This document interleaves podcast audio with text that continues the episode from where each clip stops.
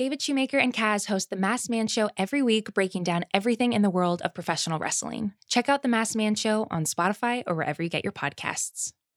It's the Ringer NBA show presented by FanDuel. The second half of the NBA season is here, and you can bet on the action with an assist from FanDuel, America's number one sports book. Right now, you can check out the new and improved Parlay Hub, filter by odds, sport, and bet type to easily find the most popular parlays and same game parlays all in one page. Plus, start betting on the Explorer page and the Pulse and bet live same game parlays for every NBA game. So download the app today and bet with FanDuel, official partner of the NBA. The Ringer is committed to responsible gambling. Please visit theringer.com backslash RG to learn more about the resources and helplines available and listen to the end of the episode for additional details. Must be 21 years and older and present in select states. Gambling problem? Call 1-800-GAMBLER or visit theringer.com backslash RG. This episode is brought to you by Sonic. Fuel up for game day and any day, really, at Sonic. For a limited time, you can get the new $1.99 Sonic Crispy Tender Wraps. And trust me, you don't want to miss out. A crispy chicken tender and bold flavors like hickory barbecue and cheesy baja crisp lettuce, and melty cheese that make the perfect bite. So go get yourself some TLC, some tender love and chicken, and buy a $1.99 Sonic Crispy Chicken Tender Wrap today. Tax not included, limited time only at participated Sonic drive ins.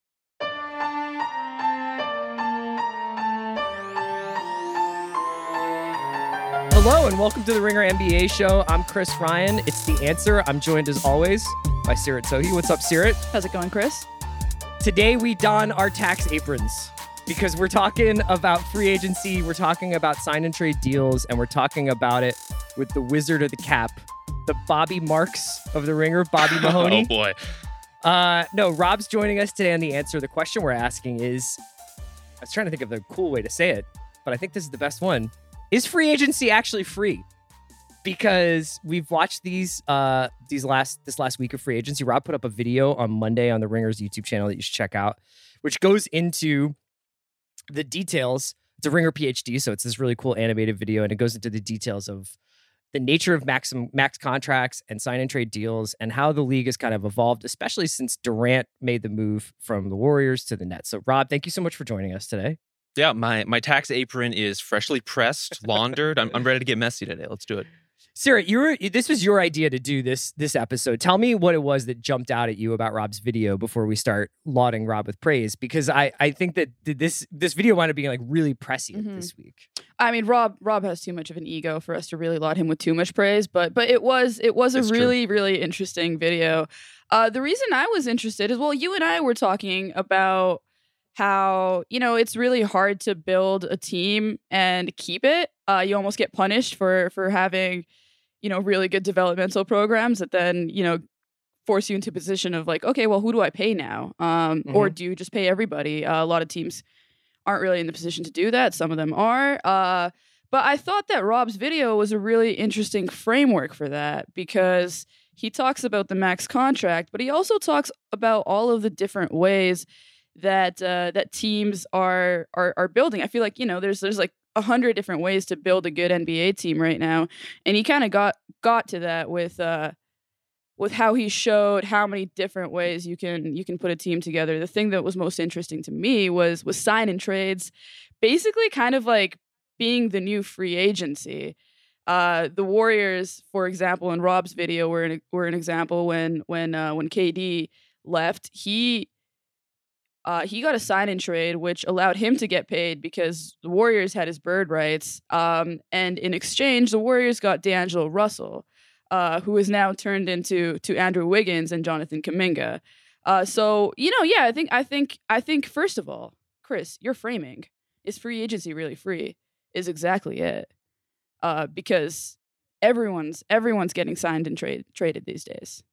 Yeah, it seems like Rob that GMs have realized like if I'm going to lose, I can't go home broke, right? If I'm mm-hmm. going to lose this hand, I have to go home with a couple of chips, right?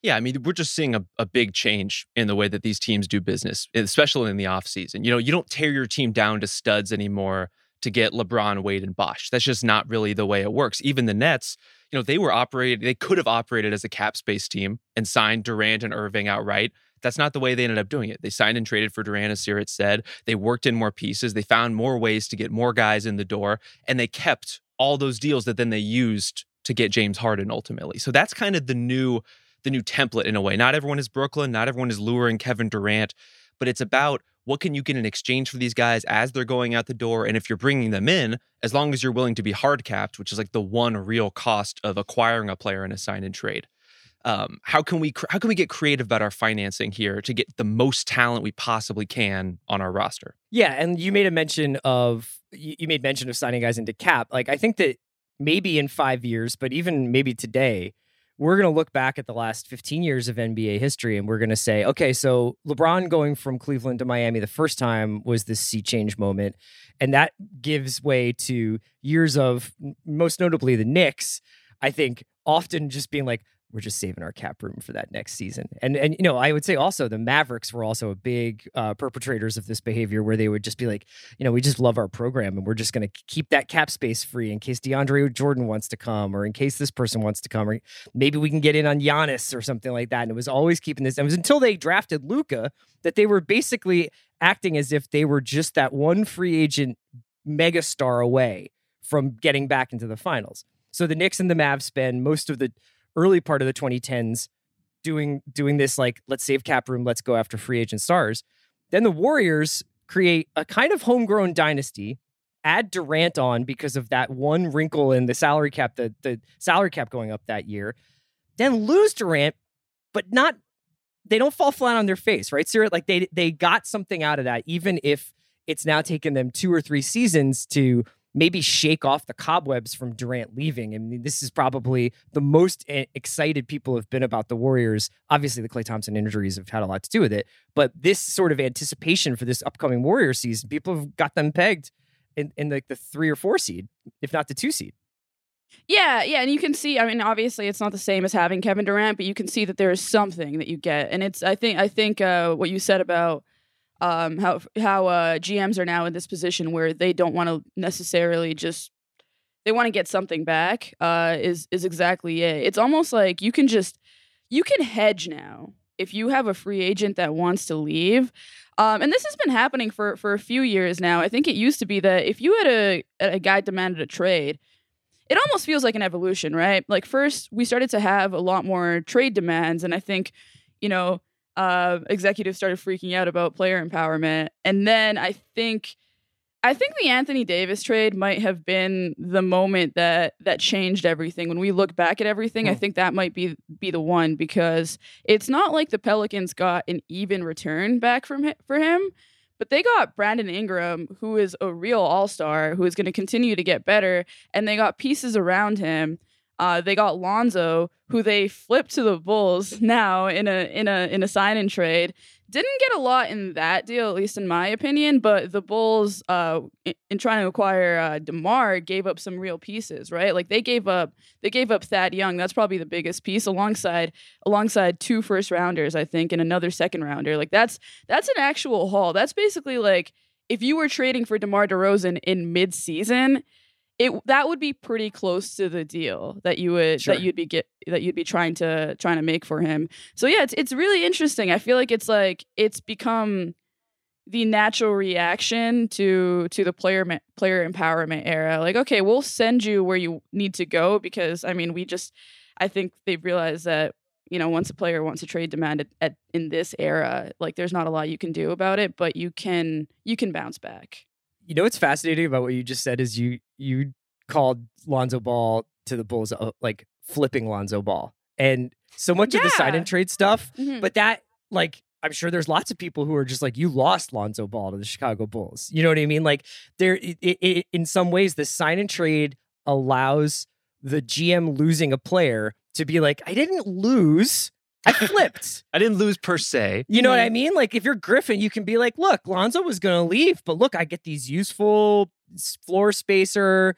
Tom Satoransky's interesting. He can be a backup mm-hmm. PG. We need somebody who's like got his his experience, Garrett Temple's experience. We get Devonte Graham, and like that then becomes the narrative. Whereas like if you look at Pelicans Twitter as like a bellwether of like how people are feeling about it, they're not feeling good.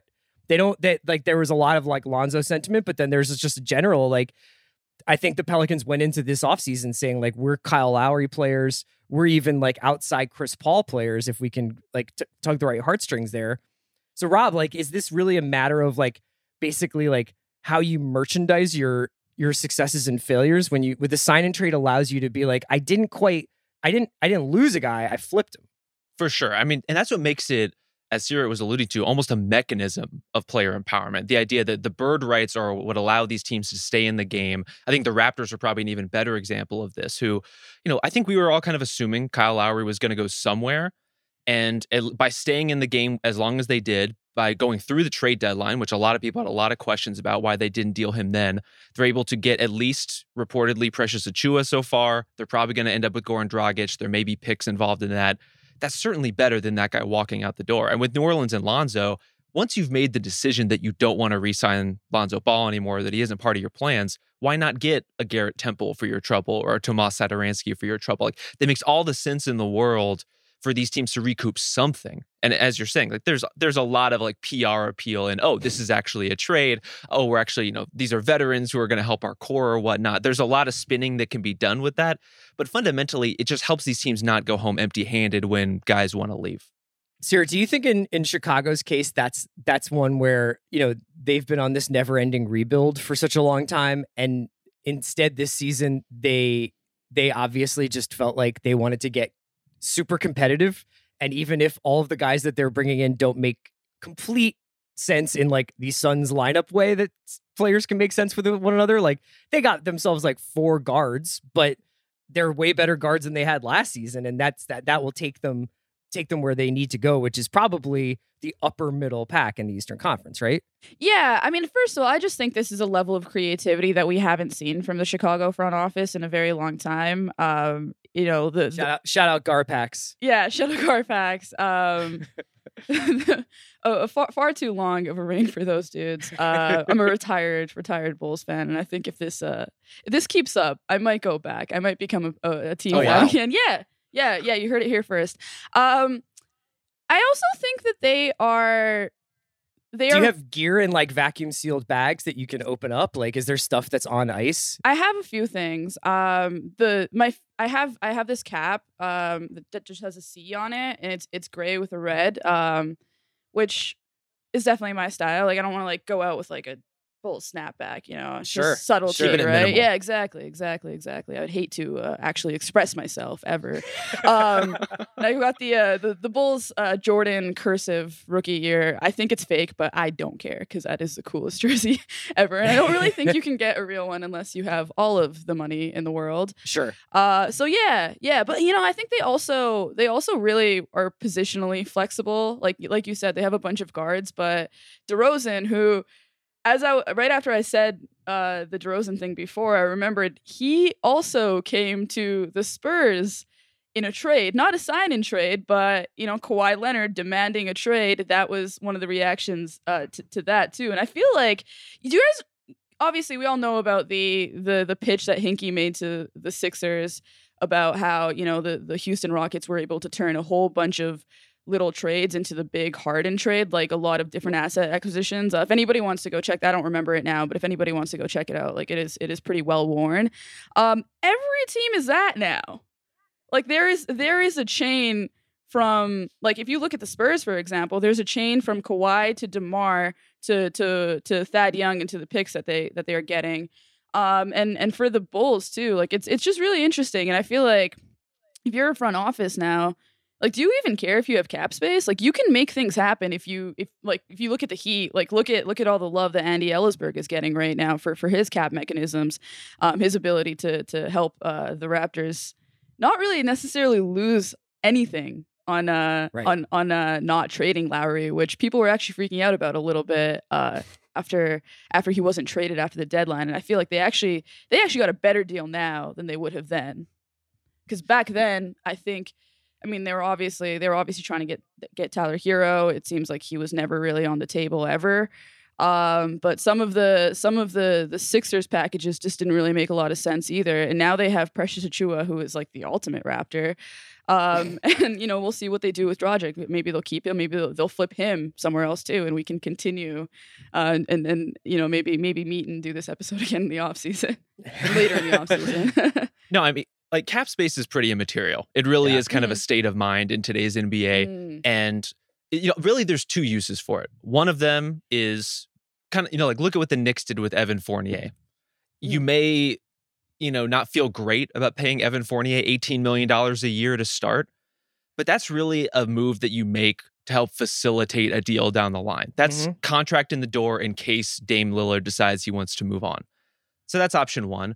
Option B would be like what the Hawks did last summer when they know Trae Young's extension is coming. It's going to obliterate every ounce of cap space they have so let's sign Bogdan Bogdanovich. Let's sign Danilo Gallinari. Let's get these guys in the door. And both of these kind of serve the same end, which is let's just amass as much talent as we can because we're not going to bank on free agency, especially if we're not a glamour market. And we're just going to have to swing trades for these guys. We're going to have to chain, you know, daisy chain all of these moves together until we find our James Harden or find our whoever.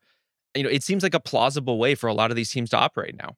Yeah, it seems like the Knicks, like you, they, got laughed at a little bit for re-upping the Thibs guys that they brought back in for two, three year deals like Noel uh, Nerlens and and Derrick Rose and uh, Alec Burks. And it's like, is this really what you guys thought you guys were, were players now? Is this what we're doing? But if you take a look at those deals, and even the Fournier deal is like, what is that, three, and then the team option for four, right?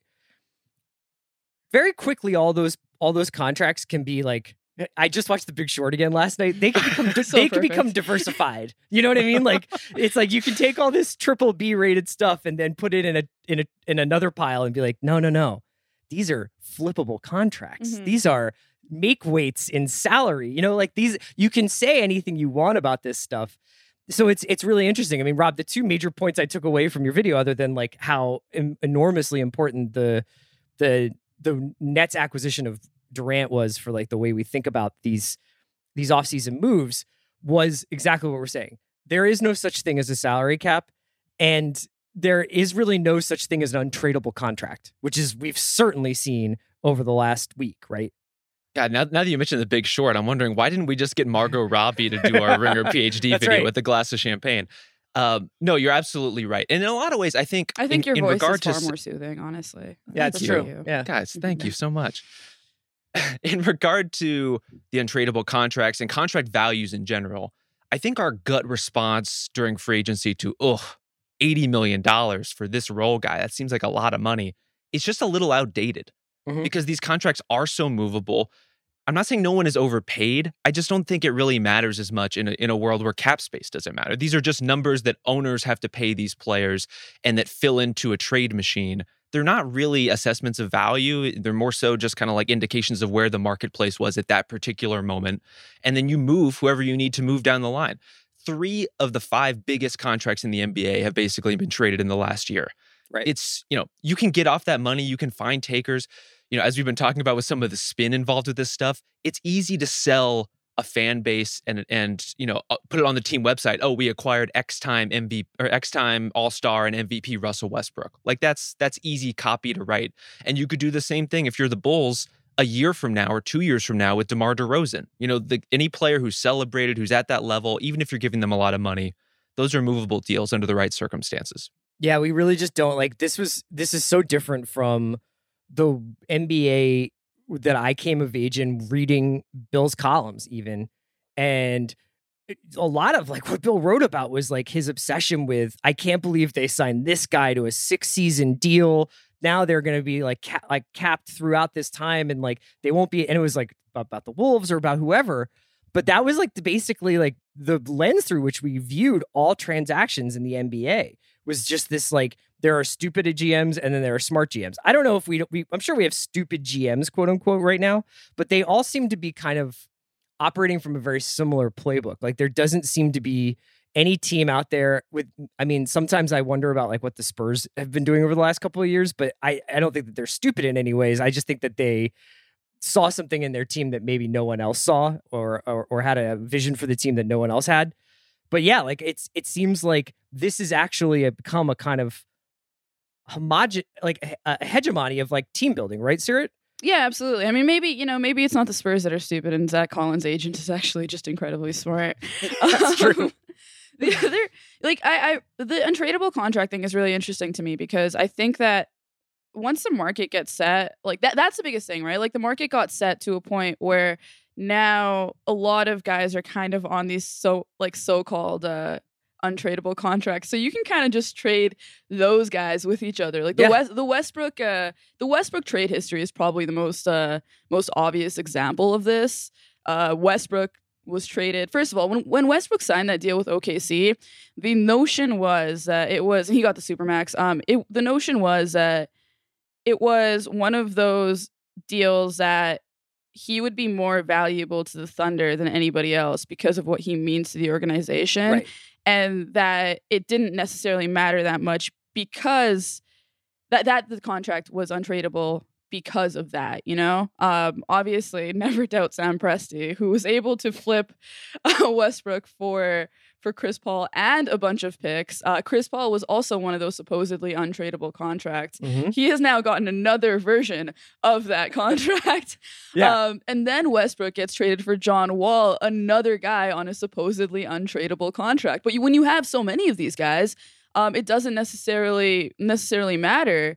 Um, and now obviously Westbrook has been traded once more to the Lakers. Uh, so yeah, there's no such thing as, as an untradeable contract. The other thing I think is really interesting is that, um, like, as much as it gives certain players more more options, uh, in terms of the places that they'd like to play, uh, especially like the the superstars and the top five guys in the league, it kind of it kind of puts not only executives at the whims of their decisions, but also everyone else in the NBA. Like Evan Fournier just signed a, a contract with the Knicks, and he could very well be in Portland next year. And you know, anybody could telegraph that. Like I'm sure he has an understanding of that.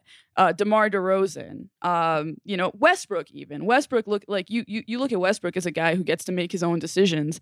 Um, even Chris Paul, right? Um, and it just turns out there's very very few uh, guys in the league like like that. Like the the superstars. I mean, we say it all the time. The superstars are, are starting to run the league, but there's also there is sweetener in there for for a lot of other people. Yeah, like I was th- I was thinking about like the Satoranskis and the Temples Mhm. of the league. Yeah. And just how um how many teams that those guys could wind up playing for, you know, in the last 5 years of their career because they're useful but they are moderately priced. So they can go into the back end of a deal for somebody either like very talented like Lonzo who's emerging or somebody who's very expensive like say a DeRozan or whatever who's coming in. But like that band of player who's like I'm this I'm the 7th or 8th guy or I'm the ninth guy, like I'm your backup point guard, maybe your your third guard. Those guys are going to get traded constantly in this world, right? Mhm. Because especially like w- like going off of this week and going off of seeing, you know, uh Westbrook get traded for the third time in 3 seasons. I'm I'm I'm f- completely willing to believe that say John Wall could get dealt at the trade deadline. Do you know what I mean? If not this week, this coming week. You know, like there's no there, if John Wall demonstrates that he's healthy and he's an he's like playing good point guard and can give a, a playoff team really good minutes. You're telling me that there's not a playoff team out there who would wouldn't rather have John Wall running point guard than say like I don't know, like Raul Neto or something? Like I have no idea, but like if if none of this matters, then you can start playing basically NBA Jam, right? Mm-hmm. Well, and it may not have anything to do with whether John Wall is good or not. Like, as, as, as Sarah just ran down, as long as you attach a first round pick to Russell Westbrook's Sure. deal, you're going to find people who can take who, who are willing to take that on. And you know that it can work just the same with the Garrett Temples and the Tomas Satoranskis. Like Garrett Temple got a nice deal for his trouble out of this. But ultimately, you know, those guys are put into a, a machine as salary. That's kind of their function in in moves like this. And again, if you attach picks to that, that's what gets you where you want to go. That's what gets you. That's the ultimate currency of the NBA right now, in a- in a way that was different from before. I think previously teams really valued first round picks because they were cost protected. You know, the rookie scale was and is Right. one of the best deals in sports. Now, I think they probably value them, or at least should value them, more because when a player decides they want to come to your city, even if it's on a sign and trade, even if you know they have four more years under contract, The draft capital is what makes that happen. That's what kind of facilitates all these moves flying around the NBA right now.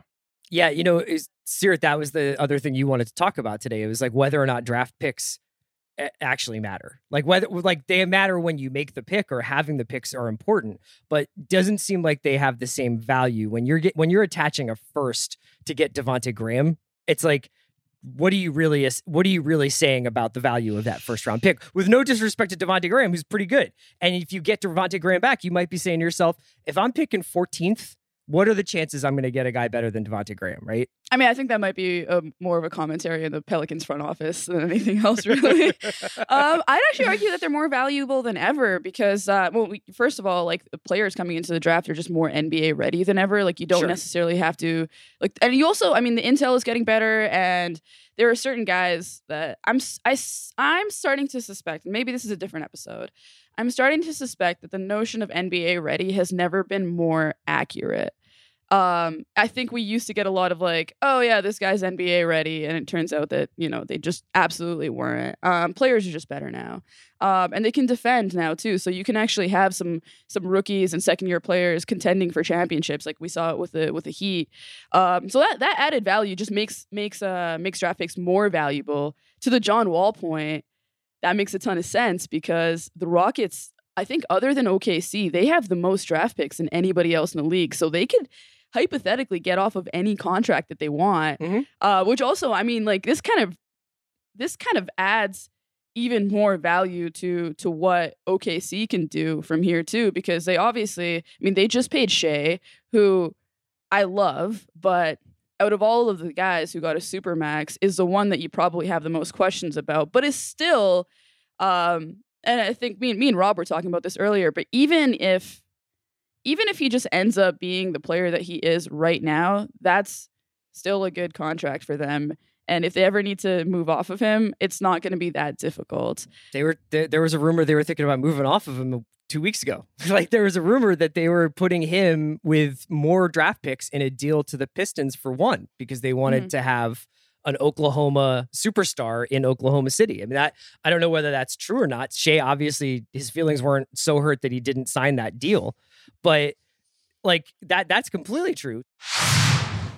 This episode is brought to you by hotels.com. If you're busy like me and you're trying to catch your kids' games, it's important to have somewhere where you can go to find a good hotel. We're all over the place. Sometimes, you know, we're in Florida, we'll be in New York, we want to take the wife on a quick vacation and get away.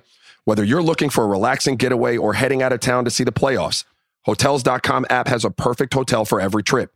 Compare up to five hotels side by side so you can see prices, amenities, and star ratings without having to switch back and forth between options. So start planning your next getaway and find your perfect somewhere in the hotels.com app today. This episode is brought to you by Sonic. Fuel up for game day and any day, really, at Sonic. For a limited time, you can get the new $1.99 Sonic Crispy Tender Wraps. And trust me, you don't want to miss out. A crispy chicken tender and bold flavors like hickory barbecue and cheesy baja, crisp lettuce, and melty cheese that make the perfect bite. So go get yourself some TLC, some tender love and chicken, and buy a $1.99 Sonic Crispy Chicken Tender Wrap today.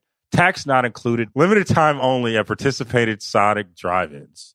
This episode is brought to you by Nissan SUVs. It's good to stay up to date like I do with the NBA. You might catch me walking around the street, I'm listening to the Ringer NBA show, or I might be online looking at the ringer.com, looking at some power rankings from Howard Beck, or you know, I might listen to old episodes of real ones. And that's why the 2024 Nissan Rogue has Google built right into its 12.3 inch touchscreen infotainment system. With Google Maps Assistant, you can stay up to date on everything that's ahead without even needing to connect your phone. Find your next adventure with the Nissan SUV. Learn more about the Nissan Rogue, Pathfinder, and Armada at nissanusa.com. The Oklahoma City thing is a great segue to talk about how some of these teams, Houston and Oklahoma City, to some extent in New Orleans, Toronto, however, Atlanta especially, how they're sort of trying to build through these youth movements. Now Atlanta did something very wise, like you said, where they they knew they were going to have to pay Trae, so they brought in veteran help the year that they could before they had to to put him down. But in the trade rumor mill over the last week or so was a lot of talk about Cam Reddish getting dealt by the Hawks because quite simply, decent, useful player, showed some showed some flashes flashes last year. The Hawks straight up just can't afford to pay all their good young guys, and it's going to be Hunter or Reddish. But they have to make a decision here because otherwise they're going to get overexposed salary wise on a group of guys that they're not entirely positive outside of Trae can contribute to a, a deep run playoff team. This last year accepted. So, are we at a point point now, Rob, where teams are being punished for drafting well, and especially these teams like Oklahoma City and Houston, who have this grip of picks all in and around the same generation. Like, is it almost cumbersome to be dragging around that many draft picks because at a certain point you are going to have to choose which one of your kids is your favorite? It's a great question. And in a lot of ways, kind of the existential question of the Thunder right now is what is the value of having all of these seemingly redundant picks? I would argue that for OKC and Houston's in this position too, as Seerat mentioned, you know, every team over the next few years that doesn't have the picks they need to get the deals they want to get done done, the Thunder are now the bank.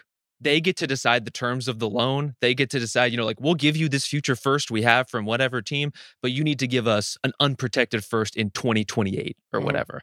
So there there are ways to kind of grease these wheels if you're the Thunder where you just become a facilitator for pretty much everything that's going on in the NBA.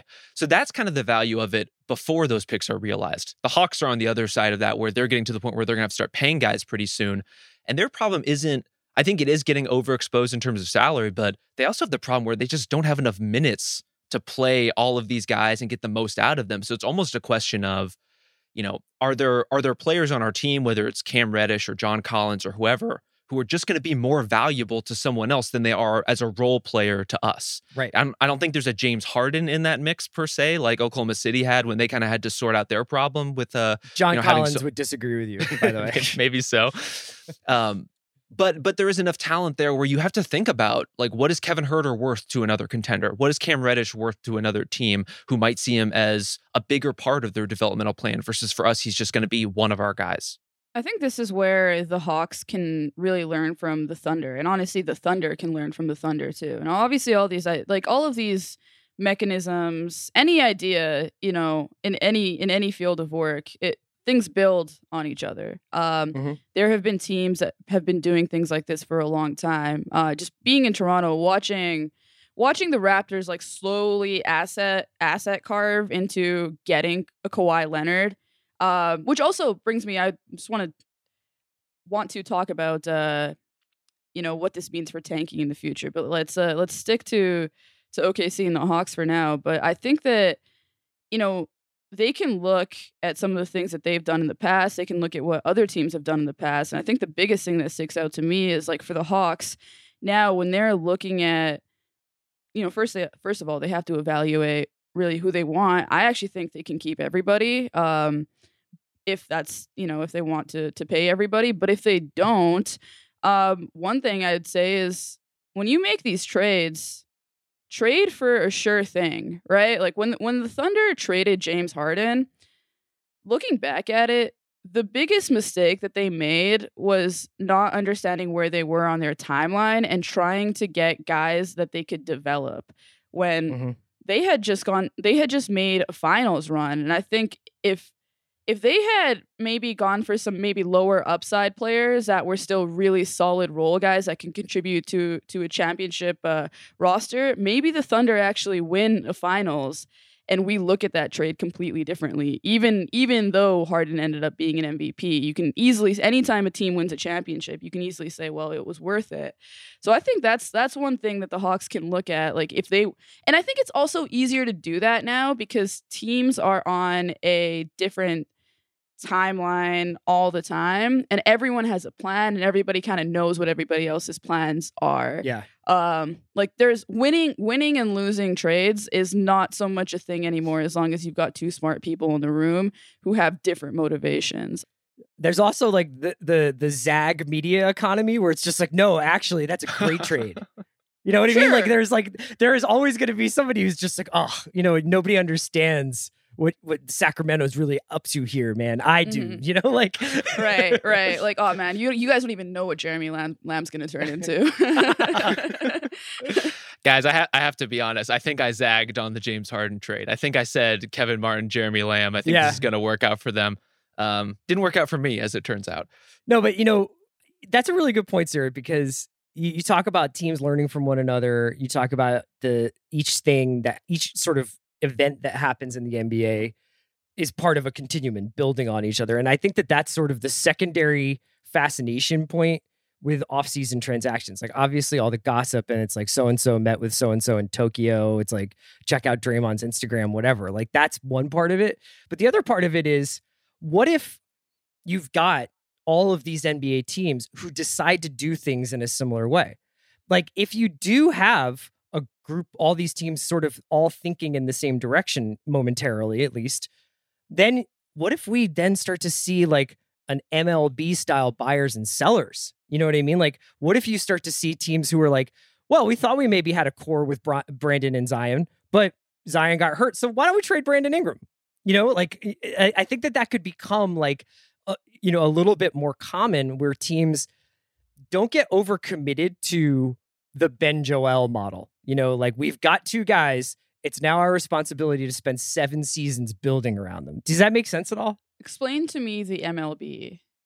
Okay, so as we just saw, like one of the craziest Major League Baseball trade deadlines. I'm I'm not even that huge of a baseball fan anymore, but like I did note that, you know, the Dodgers basically acquired half of the All Stars in Major League Baseball. The Padres were very active. The Giants got Kris Bryant. The Cubs, for instance, sold off the core of the team that won the World Series four years ago. They were just like, we're not good. These guys are all coming up in free agency sooner or later. We're going to get back this huge haul of prospects for them. And part of the reason why I think those trades work is because all the teams are thinking the same way. You get to a certain point in the season, you decide whether or not you're good or not. If you're not good, you basically put all of your best players up on the trading block. And we're very precious in the NBA where we're like, no, Dame and CJ just need a big wing. That's just, they're just one guy away. Sixers, we just need like one stretch five or a real point guard to get into, you know. But what if you get into a place where guys are a little bit more like, yeah, you know what? Like it's not happening for us. So Lillard is available for the to to the to the highest bidder. And you know, you do see some a crazy thing like the Thunder trading Shai for Lillard with picks. You know, you, you never know. If if we could back up and I could build off Seerat's question for a sec, could you just explain to me what the MLB is? What's baseball? Yeah, it's this thing. Yeah, it's like Ken Burns made a movie about it. It was pretty pretty cool. Uh-huh. they spit a lot. Yeah. No, I think the counterpoint to that would be teams like Phoenix and Atlanta this season, where you look and you see maybe we are unknowingly one piece away or mm-hmm. you know maybe we're closer than we think we could be that's that's what makes it tough to commit to a full buyers and sellers thing and i think hand in hand with that is the flattening of the lottery odds the idea that even if you are a seller there's only so far you can sell while benefiting your team. Like, yeah, you're going to get off the salary. Maybe you bring a couple young prospects in the door, but it's not going to guarantee you better draft placement, anything like that. Uh, as we've seen, you know, OKC case in point. You know, mm-hmm. they they did everything they could to and they wound up have a develop. Yeah, yeah, exactly. So right. you're going to end up in that spot sometimes if you go into a full on sell mode. But that doesn't mean there aren't kind of degrees to which NBA teams can and already do already do do stuff like that. Yeah, it's something that um, Daryl Morey told me a couple years ago where you know he just he just feels that there are enough teams on different timelines that you can find something. On the note of Morey by the way uh did you guys see he uh he tweeted that the Sixers had the the best starting lineup in the regular yeah when season. they re-signed Danny Green. Yeah. Um Chris thoughts?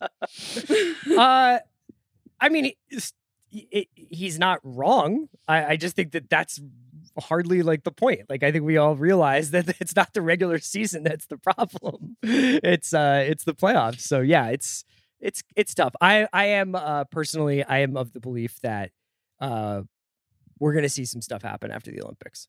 I I just think that that's that's the reason why it's been all quiet and um yeah, I don't know whether it's Lillard or not necessarily, but I just think that when these guys get back from the games next week that we'll probably see some stuff loosening up because there's still there's still some teams that made moves this past week where I'm like, this is to set something else up, right? Like y- you guys signed these dudes because you need, you know, you need to make weights for a salary or you need to do something else, right? It can't possibly be that this is what you're going into. And we talked, we were talking before we started recording about the Celtics. Like, I think that there's a couple of teams there where people are like, there's something else coming, right? Look, I mean, who has time to engineer trades when you got to wake up at 5 a.m. to watch race walking? Exactly. You know, like it's, it's a busy slate on Peacock. Um, what else do we want to talk about here? Because I think that there's so many different like layers to this onion. Rob, was there something when you were making the video about the max contract things? It's it's always fun to dive deep on a subject like that. What was the thing that you learned that you were like, I had I had no idea that this was the case? I think one of the things that clarified for me is, you know, you just have to be reminded sometimes of all of the different conditions that come with all of these cap exceptions. You know, like how you sign for a mid level versus a minimum deal versus a max deal obviously there are different length requirements that come with that there are different rules that come with that and how it changes the way a team has to operate like the nets for example just the idea that basically they went through all of this rigmarole with Kyrie Irving's uh, guarantees and bonuses and conditions of his deal with the sign and trade for Durant, all to get like a little tiny bit of cap room so that they could get Nic Claxton in on a slightly longer deal than they otherwise would have. Like that's the level that you have to go if you are one of these creative front offices to get even an ounce better as a team than you otherwise would have. But that can be what separates you in a playoff series. Like Nic Claxton's become a really important part of their team because we're also going to throw, you know, $40 million at DeAndre Jordan in the process. I just don't understand how DeAndre Jordan's still on that team, yet they're able to sign like Patty Mills and all these guys and get Blake back. Like it just, I feel like we should come up with different names for some of these exceptions. Like there should just be a LeBron vet exception, you know, or, or a heat culture exception where like, wait, how did that happen? How did you get this guy? like, I don't understand. I do think too, and we've been talking about this, you know, talking around this idea in a lot of ways in this conversation, but just the idea that the league has really weeded out a lot of the really bad GMs, a lot of the really bad front offices, and it's what contributes to a lot of the groupthink we've been talking about, and kind of, you know, the idea that you now have to have different positions in your timeline in a trade for it to make sense versus picking on somebody the NBA is in a pretty smart place by and large overall. I know, you know, everyone is dumb. I get it. Everyone's making mistakes. All these deals are bad, et cetera, et cetera. I get I get the the backlash and the response on that stuff. But by and large, NBA teams are pretty well run right now. And that puts everything in a very dynamic place in terms of you know the future of the sign and trade the future of all these different mechanisms you know we're just starting to look at these things in a different light than we did five or ten years ago where is the NBA cap wise and and you know uh, salary management wise in another five years? We could be looking at a, a, totally different landscape. What I'm really curious to see in the next CBA is if uh if if the owners and the exec- and the execs are basically if they are okay with how things stand because bird rights obviously were meant to help uh help teams retain their stars, right? Um, and that was a big that was a big thing in the last CBA. Just how do how do these teams retain the players that they have? Um, and it hasn't really necessarily worked out that way. What's happening is the guys are getting paid, um, and then they're going somewhere else. And obviously, there is some sweetener, like we talked about, that that comes with that. I'm just wondering, like, I'm wondering how the execs actually feel about that.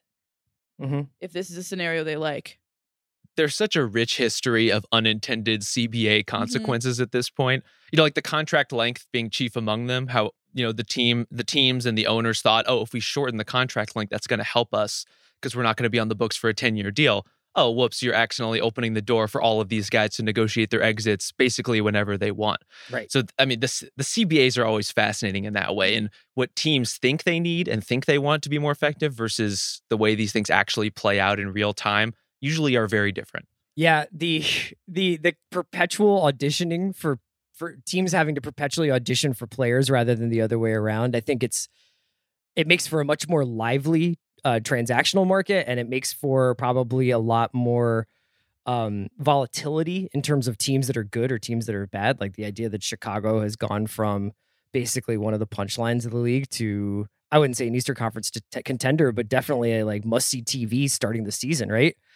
Like, but it took him it took him three first round picks to get there. Yeah, know? right. I mean, how many did they give Orlando for Vooch? Like, that's I, what I mean. Like two yeah. for Vooch, one for DeRozan. It's adding up at this point. But then you get into the idea that, um, you know, if if nothing is ever really set, if you're kind of following along with the Kawhi esque model of like, I'm just going to keep rolling over these two years, and and like, you know what, I I have my own medical team anyway. Like, I'm kind of like my own industry for those superstar players, that's really fascinating. When it gets to like the younger guys, I think to Seerat's point earlier about people being NBA ready, I think we have a lot more coaches who are a lot more willing to play younger guys earlier rather than like the Steve Clifford, like Mo Bamba will sit and watch for two years before I give him like anything more than garbage time. Um, I wonder whether or not it accelerates that kind of agitation. We've already heard a lot about like the like the Zion is unhappy in New Orleans stuff. The like he wants to go to the Knicks. He may be the first guy ever not to sign a rookie extension. Um, do you think that this could start to trickle down, Seerat, into the the underclassmen of the NBA? This kind of like, hey, maybe maybe I don't necessarily need to spend the beginning of my prime in a kind of mid tier or even losing situation. If you're Zion, especially, right? Um, he's just somebody who is going to make all of the money in the world uh, for the rest of his his career, um, and he's going to get a ton you can of make an argument that being in New Orleans Yeah. is actually capping his his potential right now. Yeah. Yeah, probably. I mean, at least in terms of earnings potential, right? And honestly, probably. I mean, if I've already taken two shots at the Pelicans, but probably basketball potential Look, too. New Orleans like top top four global city. Like, don't worry about it. I love New Orleans. It's just like a Pelicans thing. Like, Oh, it's like totally. I've never even nobody been to goes New to the Orleans. games. Yeah. Yeah. I mean, it just Yeah. seems. uh, Yeah, I mean, it seems like it's why. It seems like it's why. It seems like New Orleans is actually such a dope city that people don't like care about basketball that much. Um. I've never been there. That's just a guess, but it just you know it seems like it from people that you talk to there. It's just always something to do. Um, yeah, I think I think if you're Zion, and I, like actually, let's let's backtrack. So why am I taking shots at the Pelicans? Right? It's because it is so obvious when there are bad moves being made now. Like it kind of just goes back to Rob's point. Um, there just aren't a lot of GMs in the league anymore that I'm really questioning. Like I see the stuff that they're doing, and I'm like, you're so much smarter than me, man. Like I Mhm. can, you know, like all of these. I mean, I mean that applies to pretty much everybody, but um, like it's it's it's something where like you look at the things that they do to try to get these players, and it's like, oh my gosh, you're actually like you're you're thinking about this like way in advance in terms of like how you can how you can be flexible. Um, so for Zion, I think it's it's really interesting. Um, obviously they have made some ma- they have made some bad moves. Um, and he is in a unique position where yeah, he he could. That would actually I mean that would be that would that- be the next moment that that, we're be- talking yeah, about. that if would be there's an LeBron in 11 event. and there's Durant in 19, if- Yeah. if, Zion was like, screw this, I'm going to the Knicks, like that would just change the league. Totally unprecedented. Totally unprecedented. Like it would it would be a wild change in the marketplace of the NBA. yeah. But again, it all it all comes down to how much political capital you have, like how much room you think you have to negotiate this stuff. I mean, there are there are a lot of players who request trades in the NBA all the time. Mhm. Uh, very few of them get granted or even seriously entertained. So, but Zion has the ability to leave, as we've talked about, like the freedom financially speaking. If he wants to take that qualifying offer, he'll he'll be able to do that. I'll I'll believe it when I see it. I think. yeah. the, the but the volatility around Zion is arguably why the Pelicans. I mean, the Pelicans made some bad decisions about Steven Adams and Eric Bledsoe. We- That that's a given. They got off of that those trades. They also had they a to. perfect fit in Lonzo Ball that somehow like really, So- really didn't want to be with the franchise. I have some questions about that. This that. is exactly what we're talking about, though. Uh, You could make the argument. I don't. Not, I don't have any like inside information about this.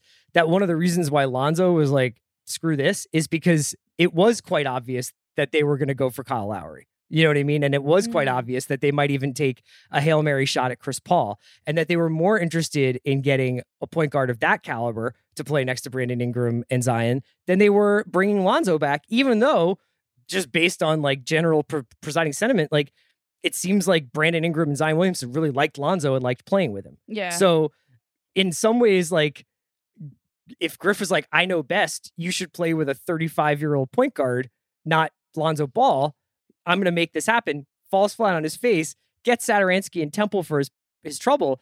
He may have like accelerated this Zion conversation way more than he he should have. You know what I mean? Just by he could have done better by just standing pat, re-signing Lonzo and being like, okay, Lonzo, Zion, and Brandon, let's see how good you guys are with like a stretchier five in Valanciunas and a and a and some development from Alexander Walker, bringing Trey Murphy, like Kira Lewis. Like, let's see what that is. Yeah, I think it also it, that kind of speaks to just how important communication is with players in in a time like this. Um obviously we saw what uh what Redick said after he was traded about how he was Mhm. essentially lied to. Um and when you look at some of the franchises that do make a lot of deals, Um, it's interesting that they're also considered player friendly. Like I think I think the Miami Heat are a place that could trade you at any moment, but there is an upfront nature that they have about things like that. Um, I th- the same thing was kind of happening with Kyle Lowry and the Raptors. He has been in trade rumors forever, right? Um, mm-hmm. And obviously, I mean that's going, going to affect anybody.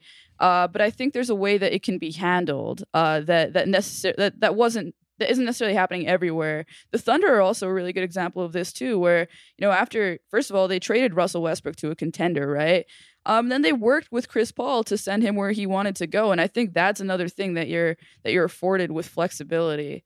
Rob, I'm curious what you think about uh, about where the Mavs go from here, because obviously like I mean obviously they need to be better. Um there was a little, you know, we heard some Luka rumblings, but I mean, he signed a supermax and they've by and large done like I th- I think the Luka needs help thing is a little bit overblown. Like they've didn't know that he was going to be this good. Now they do have to scramble a little bit, right? Uh but they don't have a lot of that flexibility. They don't have draft picks and they don't really have a lot of contracts that that other other uh, teams would be like super salivating about, other than obviously, you know, if somebody wants Luka Doncic. Uh, where do you think? What do you think a, a team like that can do? There's such an interesting counterpoint to the Pelicans too, because they're kind of on the opposite end of the spectrum, even though their stars are at pretty similar places. Where in New Orleans, you have a lot of activity, you know, maybe maybe too much activity in some ways. Uh, and then in the Mavs case, there's a lot of, as we talked about on top, you know, targeting certain free agents, trying to use cap space, going after Kyle Lowry. And otherwise, like, we're going to bring back Tim Hardaway Jr., we're going to get Reggie Bullock and Sterling Brown, sure, but pretty, pretty conservative marginal moves in the grand scheme of things. And both of those fan bases are very unhappy mm-hmm. at yeah. once. You know, so clearly there's a whole spectrum of activity here uh, to navigate. And the question is, how does your activity read to your star? You know, does when Zion sees what the Pelicans are doing, what does he make of that? Does it look panicked when when they're firing coaches when there's so much turnover does it feel stable to him? Does it feel like somewhere he wants to be? And same question for Luka Doncic like yes he wants help but he's also a guy who doesn't mind having the ball in his hands you know like he, yeah. he's I, you know ultimately I think the question of can we get a ball handler to help Luka is is great from a team building perspective. That's what a coach and a general manager would want. I think in some ways it's what's best for Luka but on a game to game basis like that's a guy who wants this who wants the ball wants control wants to be the auteur of everything that they're doing. So you know there is a give and take to that. You know you you want you want to have enough help so that Luka isn't getting worn down but not so much help that he feels like he's not being able to you know write his own destiny.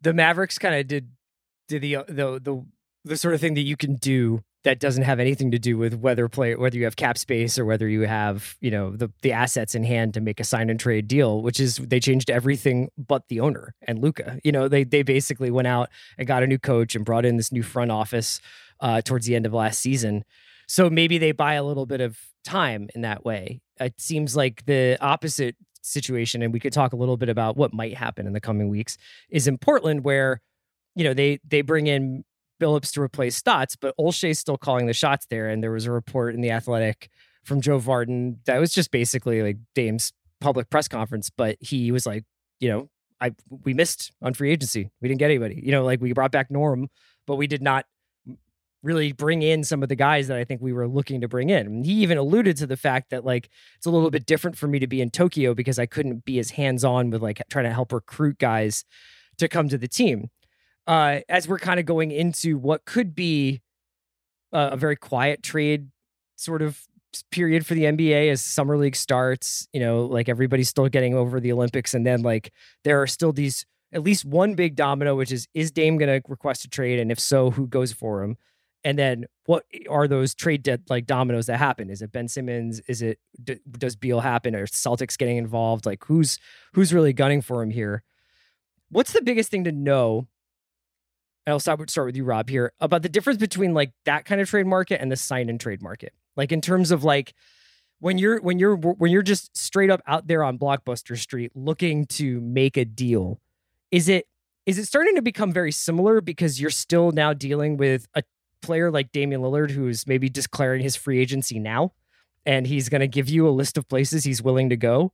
And I don't know if Dame has a no trade clause, but like I'm presumably he would be like, do the deal with the Warriors. I want to go back to the Bay. You can have Kuminga and Wiseman or whatever it would be. Like, pre- presumably, like these two kinds of trades are going to become very similar soon, or if they're not already. Yeah, I mean, Dame is going to have a lot of freedom to basically pick his spot. He's just one of those players who's going to be universally attractive in that way to a lot of different teams, unless they just happen to have a point guard who clashes with him. You know, Ben Simmons is very different in that regard, just Mhm. because you have to be in a particular place as a team and have a front office with particular taste in terms of personnel to want Ben Simmons right now, even though he has all these years left on his deal. So, though, you know, if, if Ben Simmons were a free agent, his marketplace might be pretty open because teams wouldn't have to necessarily give up anything if they had cap space to bring him in to make him the centerpiece of their team. Um, Lillard's, I feel like, is going to be the same either way. It's pretty much. I'm, I'm looking at the whole league. I'm looking at the full board. What are the situations that are attractive to me? And at that point, the only restrictions become does that team have enough salary to trade back for me? Mhm. I'm on a pretty huge deal. You know, the Lakers don't really have that unless it's basically straight up for Russell Westbrook and, you know, you can, you know, tinker around the edges of that. so there, there are some teams who can't just like add a player making as much money as Damian Lillard does, but that's why you sign. Are, are we sure the Nets can't? Because like I just haven't seen any evidence the Nets are just allowed to keep adding guys like You know, Patty Mills, Patty Mills, Blake Griffin, DeAndre and, uh, Jordan. yeah, Alize Johnson. Let's throw them together. That should be enough. Um, no, it's it's a fair point. But yeah, so other than that one restriction, I mean, Dame's going to be able to to call his shot. I think. It also brings up a really interesting question about trading for guys that don't necessarily want to be on your team or Yeah. maybe just aren't your first choice. Um, so the Sixers obviously they have they now have a little bit of a history with this. Um, I think obviously there's a Jimmy Butler deal where he did want to be in Miami initially. I think he's wanted to secret like, you know, there's a thing beckoning him to Miami. It was like the heat culture was speaking to him. He was like, This is my people. They're the only people who will understand me. Um, and I think uh you know, I, I, th- I think obviously like most people do want to have that opportunity to go to that place where they they fit the best or like the place that has been like in their dreams.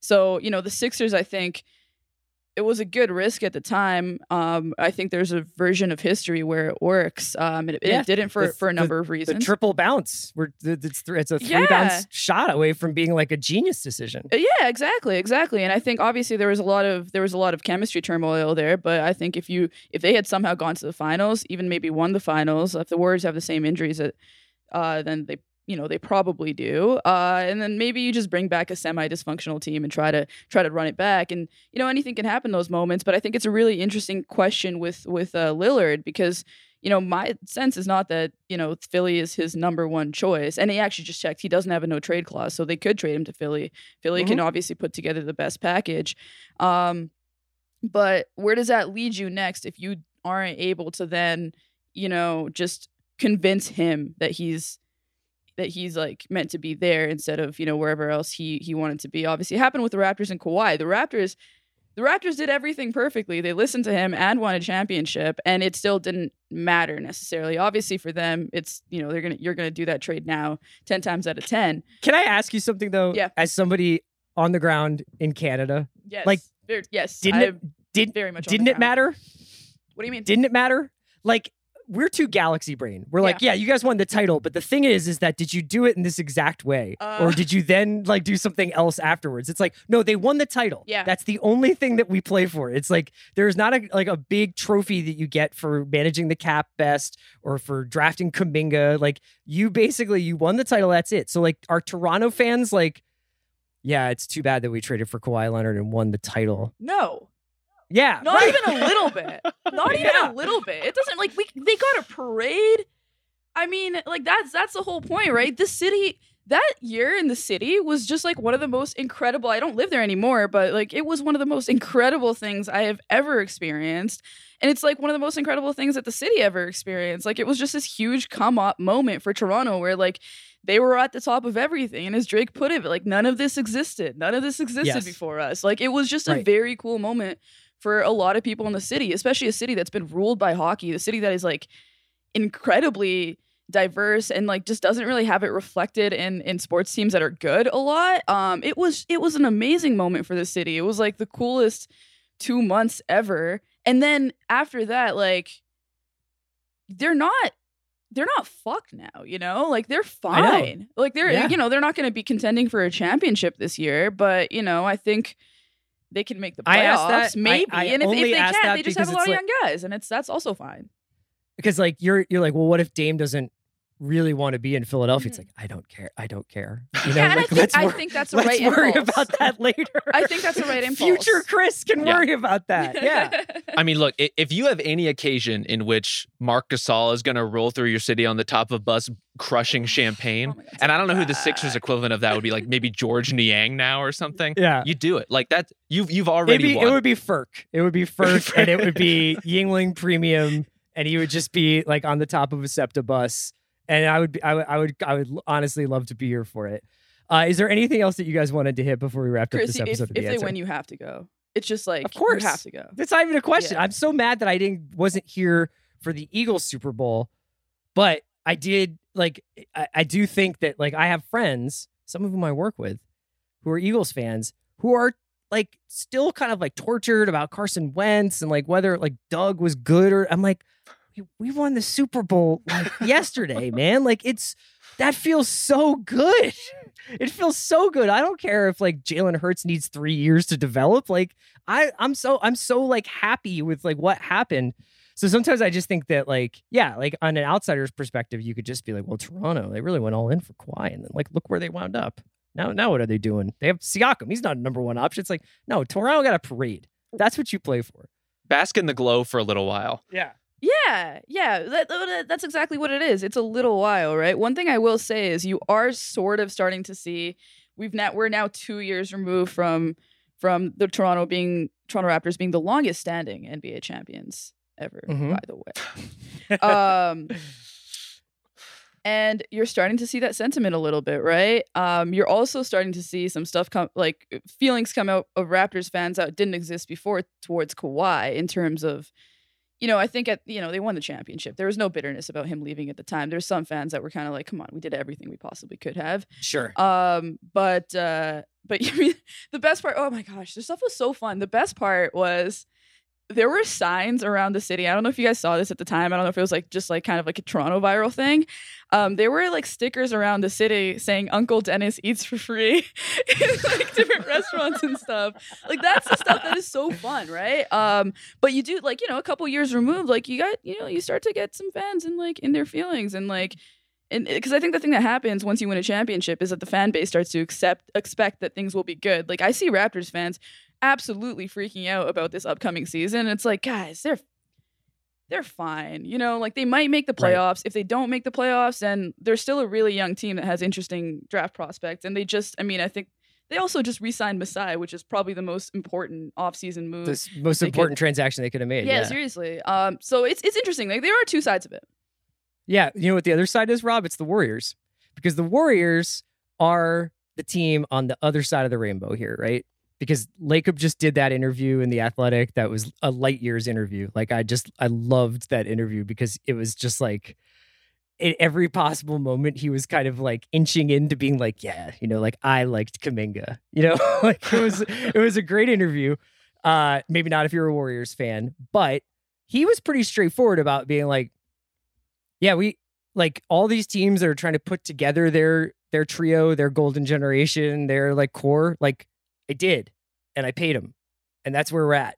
You know what I mean? Like he's like, this team's expensive, and if we aren't good enough, it's because I'm not good enough, and Kerr's not good enough, and Bob's not good enough, and Klay, Dre, and Steph are not good enough. And at the end of the day, you're gonna get back to that. Now, there's so much like movement, Rob. Like it seems like, you know, the Lakers will not be the Lakers next season or two seasons from now or three seasons from now. There will be like another version of this team. But the Warriors are like the continuity team despite the Durant blip. And even if Durant had never gone there, we probably would have, you know, arrived at some version of this. What, what do you think about like a team of veterans, obviously with a lot of young kids and and planning for the future? Are the Warriors trying to thread the needle through all the different models that we've discussed on this pod? I think they definitely are. And th- I mean, they're at the center of so many of these different weird cap mechanisms and exceptions and the cap spike and all that stuff. They've been beneficiaries and they've exploited and taken advantage of a lot of those things. But I mean, they're the difference between the Warriors and a lot of other teams. The reason why they are actually light years is because they have an owner who will spend money. Mm-hmm. Owners remain the greatest competitive advantage in sports. And you know, like you have, there's going to be a certain degree of involvement. Joe Lacob is going to be in your draft room. He's going to have very strong feelings about Jonathan Kuminga. That's part of the part of the deal. But he's also going to shell out money to get Kelly Oubre in the door.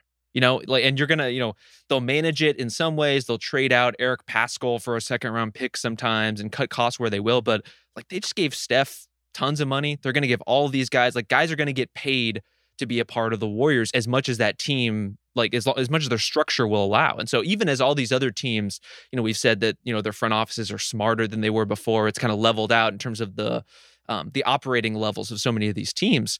The big difference is that they're paying people, other teams are Yeah. not, even to retain their cores. And so that is always going to be a huge advantage. And it's always going to be a thing that, you know, they're not always going to have the room to bring in another star without, you know, the Andrew Wiggins contract to trade for it or whatnot. But that's why they're in the position they are. That's why they have all of these, you know, they're invested in having this next era of Warriors developing, but I don't think they're going to be precious about it if Brad Beal becomes available. Like I don't I don't know Joe Lacob. I don't want to make any assumptions about his extracurricular activities, but every time I read a Joe Lacob interview, I just like to imagine that he just did like a fat line of coke before getting on there. like it's like if it's yeah, yeah, yeah. If it, you know, if we fail, it's everyone else. Like, you know, it's it's gonna be on Dre, it's gonna be on Steph, it's gonna be on Klay. Like I just I love imagining him like that because I, I feel like is just his baseline energy at all times. I don't. I can't end this podcast on any more of a libelous but also amazing image than uh, coked out Joe Lacob blaming himself for the Warriors falling apart. Uh, Can, can we get legal in here real quick? Just- Yeah, just seriously. this podcast is actually going to be like I- 31 minutes long. you know? Uh, we're gonna wrap it up there. Uh, we'll probably we'll be back next week. You know, where summer league's happening. I think starting this weekend.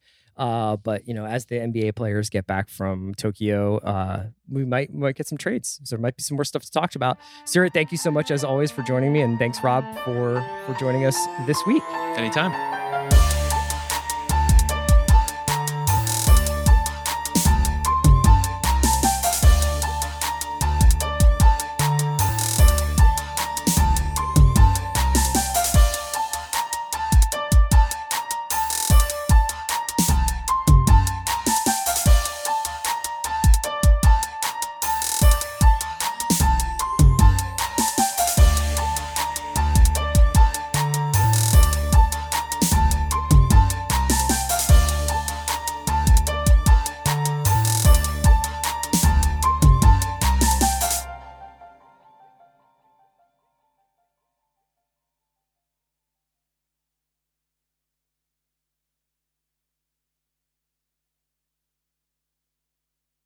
This episode is brought to you by Lululemon.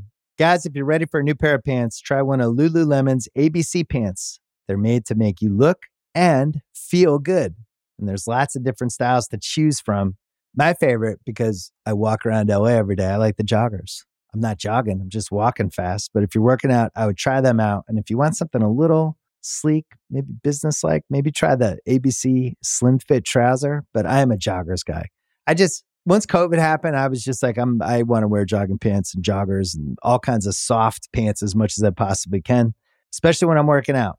Ultra comfortable and versatile. ABC pants are really in a league of their own. Buy a pair right now at lululemon.com.